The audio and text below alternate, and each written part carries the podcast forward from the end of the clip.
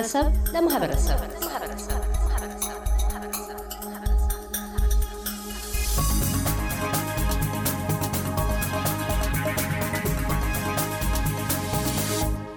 የዓለም አቀፉን የእይታ ቀን ምክንያት በማድረግ በቅርቡ በዓለም አቀፍ ደረጃ ስለሚደረገው የግንዛቤ ማስጨበጫ ዌቢናርን አስመልክተው አቶ ዮናስ ደሬ የ Brunswick Lions Club ጸሐፊና እንዲሁም የማህበራዊ አገልግሎት ባለሙያ እንዲሁም ደግሞ አቶ መሐመድ ኤልሞ የጤና ባለሙያና የ Eyes for Africa የኮሚኒኬሽን ተወካይ ማብራሪያ ሰጥተውናል። በቅድሚያም አቶ ዮናስ የ webinar ኡን ዓላማ በተመለከተ ይህንን ብለዋል።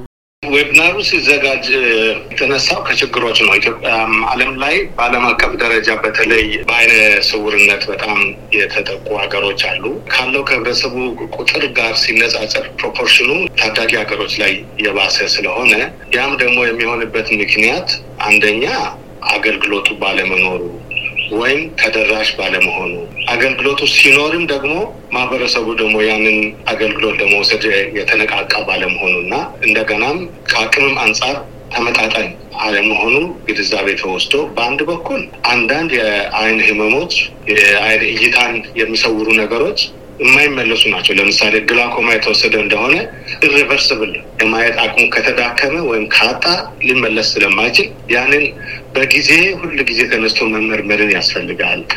ደግሞ ሕክምናም ከጀመሩ ሳያቋርጡ እድሜ ልክ መከታተል ያስፈልጋል እና ይሄ ይህንን ነገር ለማድረግ ግንዛቤ ማስጨበጥ ወሳኝ ነው። በአንድ በኩል ለማህበረሰቡ የአገልግሎቱ ተጠቃሚ እንዲሆን፣ በሌላ በኩል ደግሞ ኃላፊነት ላለባቸው ሰዎች መንግስትም ይሁን ግል ባለሀብትም ቢሆን ይሄ አገልግሎት አስፈላጊ በመሆኑ አገልግሎቱን ተደራሽ በማድረግ የበኩላቸው ሚና እንዲጫወቱ ለማድረግ ነው። አንዳንድ ደግሞ ቴክኖሎጂዎች አሁኑ ጊዜ በአካባቢው በየሀገሩ የሚሰጠውን ሕክምና እና ምርመራ ሊያቀሉ የሚችሉ ቴክኖሎጂዎችም ስላሉ ከነዚህ አሁን ከዝግጅት አቅራቢዎች ውስጥ አሁን አዮኒክ የሚባለው ድርጅት አዲስ ቴክኖሎጂ ቀላል ተደራሽ የሆነ የትም ቦታ ሆኖ መድረስ የሚቻል አይነት ነገር ሞክሮ በተለያዩ የአፍሪካ ሀገሮች ላይ ስራ ላይ እያዋለ ሲሆን እንደዚህ አይነቱን ቴክኖሎጂውን ከሰው ጋር ለማስተዋወቅና እንዲጠቀሙ ማድረግ ነው ዋነኛው መልእክታችን። ከግንዛቤው በኋላ የአገልግሎቱ ተጠቃሚነት እንዲጨምር ህብረተሰቡም ከአይነ ስውርነት እንዲድን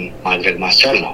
ከተደራሽነት አንጻር ስንመለከት በተለይ ደግሞ በዌብናር የሚደረጉ የመረጃ ማስጨበጫዎች በተለይ ኢትዮጵያ ውስጥ ላለው የችግሩ ተጠቂ ለሆኑት ምናልባትም በገጠር አካባቢ ያሉ እንደዚህ አይነት ቴክኖሎጂዎች በአጠገባቸው የሌለ ሊሆን ይችላል እና ተደራሽነቱን እንዴት ታረጋግጣላችሁ? መረጃዎቹ ሊደርሱ የሚችሉበት መንገድ ይሄ አማራጭ ጥሩ ነው ብላችሁ ትገምታላችሁ?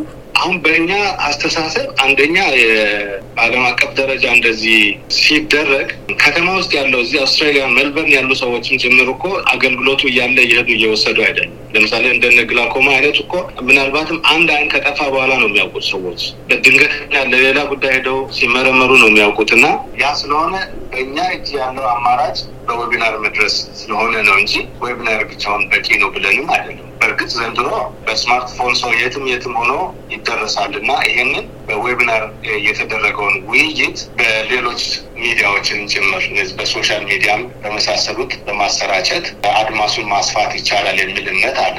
እንደ መነሻ ለማድረግ ነው እንጂ ይሄ በቂ ነው ብለን አለ። ምን ያህል ሰዎችን ጋብዛችኋል? ምን ያህል ሀገራት ይሳተፋሉ በዚህ በ webinar ላይ? ውይይቱ እኛ በትንሹ አምስት መቶ ሰው ይሳተፋል ብለን ነው የምናስበው። እኛ ባለን ቻነል ሁሉ share ለማድረግ ሞክረናል። የአገር limit የለውም። እነዚህ ማንኛውም የትም አገር ያለ ሰው ሰዓቱ ከተመቸው ምናልባት በእኛ በሜልበርን ሰዓት seven PM ላይ ነው ውይይቱን የምናካሄደው። ኢትዮጵያ ውስጥ I think ስድስት ሰዓት የምሳ ሰዓት አካባቢ ሊሆን ይችላል። የተመቸው ሰው ይሄ ነገር concern አለኝ ያገባኛል ወይ ይመለከተኛል የሚል ሰው ሁሉ join እንዲያደርግ አምስት መቶ እስኪሞላ ድረስ እንዲገኙልን ነው እኛ እንግዲህ ያቀድነው። በዚህ ላይ የሚጨምረው ነገር በተለይ Eyes for Africa ን እንደ ምሳሌ ወስደን ካየን መንግስት ሰራተኞች ናቸው። ይሄ ድርጅት የሆነ የመንግስት ድጋፍ የለውም። ትላልቅ የ church organization ኦች የሚረዱት ድርጅት አይደለም። ትላልቅ ባለሀብቶች የሚረዱት አይደለም። እንዳልኩሽ የመንግስት ሰራተኞች ናቸው። አንድ ላይ ተሰብስበው በአመት ያላቸውን አንድ ወር annual leave ኣቸውን የእረፍት ጊዜያቸው ወስዶ እዛ እንትን የሚሉት ኢትዮጵያን ህዝብ የሚረዱት እነሱም በሂደት የተረዱ ነገር ምንድን ነው direct ሄደው ያንን ነገር እዛ campaign ኡን ከማድረጉ ውጪ ከፍተኛ የሆነ የ awareness gap እንዳለ ተረድተዋል። even እንኳን ማህበረሰቡ ቀርቶ በመንግስት ደረጃ ያሉት የመንግስት ሰራተኞች፣ የመንግስት ባለስልጣን ራሱ የድርጅቱ mission የሚረዱበት እዛ ድርጅቱ የሚያመጣውን impact እና influence የሚረዱበት የተለያየ ነው። አሁን ምን ነው የወሰኑት? direct campaign ኡን ማድረግ ብቻ ሳይሆን ጎን ለጎን የ awareness ስራ እዚህ ካለውም community እዛ ካለውም community ጋር coordinate ሆነን መስራት አለብን ነው ብለው ነው የጀመሩት። of course ይሄ የመጀመሪያው ነው፣ ግን ይቀጥላል። በየጊዜው በየደረጃው ይቀጥላል። አሁን አምናም በዚህ ደረጃ እንዲህ organise አልሆነም እንጂ እኔም አብሬያቸው እጄ ነበር። ባለፈው January ላይ campaign መቂ ላይ ስናደርግ መቂ ነበር ያደረግነው። ኢትዮጵያን ቴሌቪዥን ጠርተን፣ ኦሮሚያን ቴሌቪዥን ጠርተን፣ የተለያየ local ሚዲያዎችን ጠርተን የድርጅቷ መስራች ከዚህ የሄዱ ዶክተሮች የተለያየ idea ሲሰጡ ሰዎችን encourage ሲያደርጉ ነበረ እና ይሄ አይነት awareness creation አሁን በዚህ ሁኔታ ተጀምሯል፣ ግን ለወደፊት ይቀጥላል። ከሀገር ካሉትም እዚህ ካሉትም community ጋር ተባብረን awareness ኡን የማስፋትና ብዙ ሰው በዚህ ውስጥ involve እንዲያደርግ አገር ቤትም ብዙ ሰው ይሄን ነገር ሰምቶ በደንብ እንዲጠቀም ለማድረግ ሰፊ ስራ ታቅዷል።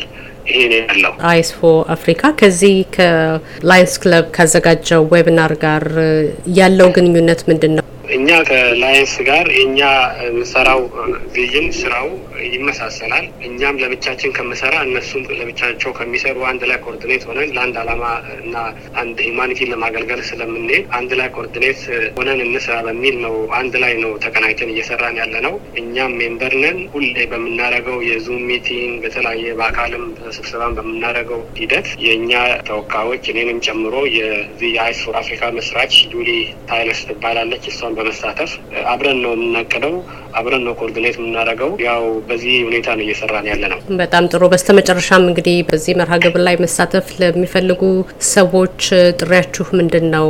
በዚህ ዌቢናር ላይ የሚቀርቡት አራት ተናጋሪዎች አሉ። አንዱ የመሐመድ ድርጅት ስራ አስኪያጅ ጁሊ ኢትዮጵያ ውስጥ ምን እየሰሩ እንዳሉ እና ደግሞ ከዛ የበለጠ እንዴት አስፍተው መስራት እንዳለባቸው ይናገራሉ። ከዛ ቀጥሎ ዶክተር ድሬውስ ቡሩንዲ ላይ የህይወት ምስክርነት ያለው ሰው ሐኪምም ሆኖ የግላኮማ ህመምተኛም ሆኖ ሂደቱን እንዴት እየመራው እንዳለና ምን ያህል ሂደቱን ለማሳለጥ እንደረዳ እንዴት አድርገው በዛው መቀጠል እንዳለባቸው ንግግር ይኖረዋል። ሶስተኛ ደረጃ ፕሮፌሰር ሳይመን የሚባል የቴክኖሎጂ ባለቤት ነው። ትልልቅ ማሽኖችን ከማጓጓዝ ይልቅ ምናልባትም ኮምፒውተር ላይ ወይም iPad ላይ በ application በ browser ላይ የሚሰራ ቀለል ያለ ቴክኖሎጂ በቀላሉ አይኑን መመርመር የሚያስችልበት ቴክኖሎጂ አለ።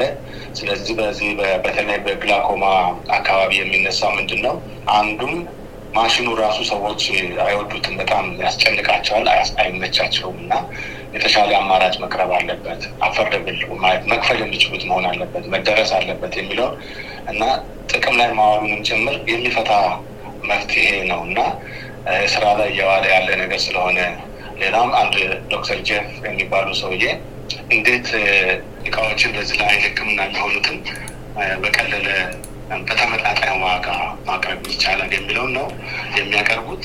ለማንኛውም ግን የዋነኛው የዕለቱ motto ምንድን ነው?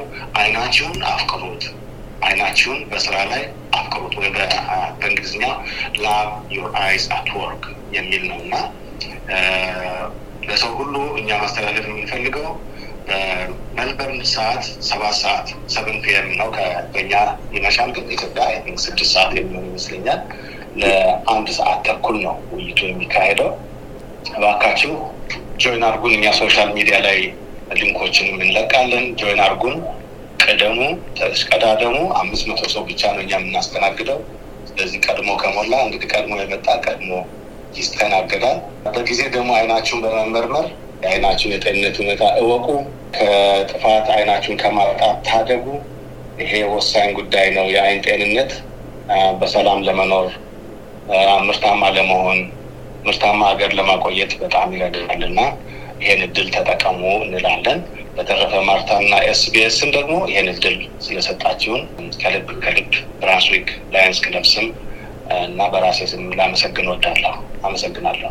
እንግዲህ እኔ የምለው እዚህ ጋር አንድ በዚህ campaign ውስጥ ስሳተፍ እኔ ወደ ሰባት አመት ሆኖኛል ከአይስ ፎር አፍሪካ ጋር እዚህ ሆኜ በሎጂስቲክ በተለያየ ነገር ነው coordinate ማድረገው። ባለፈው ግን በአካል ሄጄ እነሱ የሚሰሩትን ስራ መሬት ላይ ያለውን ችግር ሁሉም ነገር ራሴ አይቼ እዛ ነው የተወለድኩ። ችግሩን አውቃለሁ፣ ግን የእነሱን commitment ሳይ ትንሽ የሆነ የተሰማኝ ነገር አለ። እኔ በዚህ አጋጣሚ እዚህ የሚኖሩትን ኢትዮጵያኖች ዲያስፖራ እዚህ ያለው በተቻለ መጠን በዚህ ኮንፈረንስ ላይ ተሳተፉና ሌላው ዜጋ ሌላው ፈረንጅ ለእኛ ችግር ተጨንቆ ምን ያህል ለ humanity ተጨንቆ ምን ያህል contribute እያደረገ መሆኑን አይታችሁ እናንተም ለሀገራችሁ ምንም ሳይማር ላስተማረን ሰው ህዝብ አሁን ችግር ውስጥ ላለ ሰው እዚህ አሁን comfort በ comfort ኑሮም ብንኖር ኑና ሌሎች ዜጎች ስለኛ ሀገር ስለኛ ህዝብ የሚሉትን ነገር መጀመሪያ እሱን ይዩት እና ለራሳችሁ ምን contribute ማድረግ ትችላላችሁ የሚል ነው። ሌላው ደግሞ አገር ቤት ያሉ አሉ። ምናልባት ያው ኤስቢኤስ አምሃሪክ ሰፊ coverage እንዳለ አውቃሉ። እዛ የሚያዳምጡ ልጆች ብዙ feedback ይነግሩኛል። እኔም ሀገር ቤት ሆኜ ሳዳምጥ ነበረ። ሀገር ቤት ላሉት የእኛ ሀገር ባለሙያዎች፣ የእኛ ሀገር ባለሀብቶች እዛ ሀገር ውስጥ ነው የምንኖረው። እነዚህ ሰዎች ቅድም እንዳልኩሽ ፈረንጆች ናቸው፣ ዶክተሮች ናቸው፣ ነርሶች ናቸው። አይስ ፎር አፍሪካን እንደ example ከወሰድን በአመት ያላቸውን ውድ እረፍታቸውን ወስደው ነው ስንት ሺህ ኪሎ ሜትር travel አድርገው ገጠር ምንም ነገር ውሃ ባሌለበት ኤሌክትሪክ ባሌለበት ምንም ባሌለበት ሄደው ገጠር ድንኳን አድርገው የእኛን ህዝብ አምስት መቶ ስድስት መቶ እስከ አንድ ሺህ ሰው cataract surgery አድርገው ይመለሳሉ። እዛ ያሉት የእኛ ባለሀብቶች ችግሩን እዛ እናያለን። እዛ ያለው ባለሙያ ያው ችግሩን በየቀኑ face እናደርጋለን። please እዛ ላለው community ይህን እንደ example ወስደን በአመት አንዴ ከወጣንበት መንደር ከወጣንበት ወረዳ አካባቢ ከተማ በአመት አንዴ ሄደን community ውን ብንረዳው ያለውን ችግር እኔ ራሴን ያየሁት አንድ cataract ሲደረግለት ሰው አይኑ ሲገለጥ አራት አመት አምስት አመት ያላየ ሰው ምን ያህል ደስታ እንደሚሰማው ራሴ አይቻለሁ። እንግዲህ ስለ አይን ስለ sight ያው ጤና ስለሆነ ለማንም የሚነገር ነገር ስላልሆነ please ይህን እንደ example ወስደን ሀገር ውስጥ ያሉትም ያለን ነገር contribute እንድናደረግ እዚህም ያላችሁ ደግሞ ወጣችሁ ነገር ሰምታችሁ volunteer እንድታደረጉ እንድታበረታቷቸው አብራችሁ እንድትቆሙ አይዟችሁ እንድትሉ እፈልጋለሁ። በዚህ አጋጣሚ ደግሞ ማርታም ኤስቢኤስም በጣም በጣም thank you በርቱ። ጥሩ ስራ የወሰኑት በተለያየ የኢትዮጵያ ጉዳዮች ላይ ብዙም ጊዜ ኤስቢኤስ cover ሲያደርግ story ውን አዳምጣለሁ። በጣም ደስ የሚል ነው። በርቱ ነው የምለው። አቶ ዮናስ ደሬ የብራውንስዊክ ላይንስ ክለብ ጸሐፊና የማህበራዊ አገልግሎት ባለሙያ፣ አቶ መሐመድ አለሞ የጤና ባለሙያና አይስ ፎር አፍሪካ የኮሚኒኬሽን ተወካይ ስለነበረን ቆይታ እናመሰግናለን። እናመሰግናለን። thank you። እያደመጡ የነበረው የኤስቢኤስ አማርኛ ፕሮግራምን ነበር። የፕሮግራሙን ቀጥታ ስርጭት ሰኞና አርብ ምሽቶች ያድምጡ። እንዲሁም ድረገጻችንን በመጎብኘት on demand እና በኤስቢኤስ ሞባይል app ማድመጥ ይችላሉ። ድረገጻችንን ኤስቢኤስ dot com dot au አምሃሪክን ይጎብኙ።